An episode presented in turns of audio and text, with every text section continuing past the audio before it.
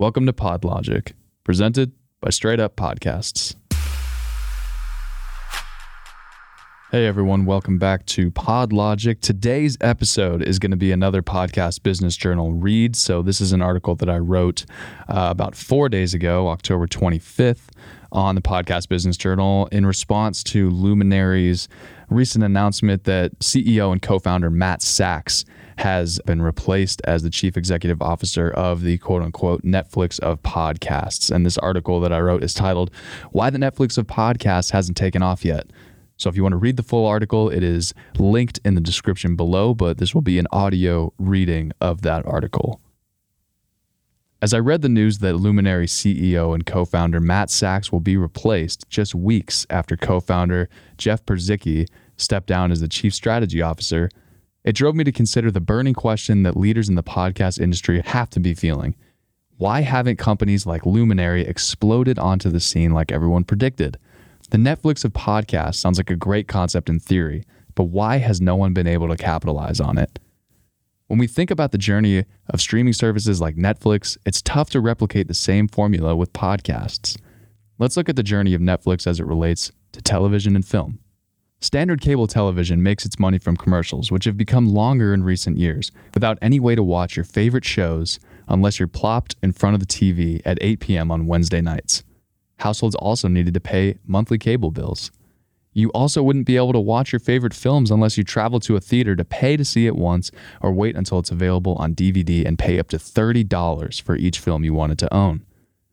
The DVR revolution happened but you would still need to manually pick out the shows that you wanted to record, fast forward through lengthy commercials, and manually delete old shows once your storage was full. Finally, Netflix came to the scene and addressed a market need. People want to watch the shows and movies that they like without commercials and at a time that fits their schedule. Netflix provided a plethora of content, ad free, for a small monthly payment that has all but been the reason for cable cutting across the globe. Now let's look at the journey of podcasts. Apple's iTunes provided podcasts for free, and all you needed was an internet connection. Even today, some of the most popular shows have pretty minimal commercial breaks when compared to cable television, as well as the option to skip through them, and this includes podcasts available on YouTube. Individual creators then had the opportunity to provide their own quote unquote exclusive content, as well as ad free podcasts with platforms like Patreon. Now the paywall podcast providers have come, but what market need are they fulfilling?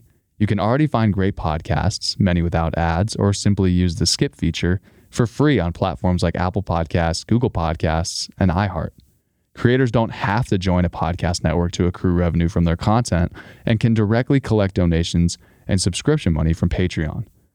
So, how do these companies move forward?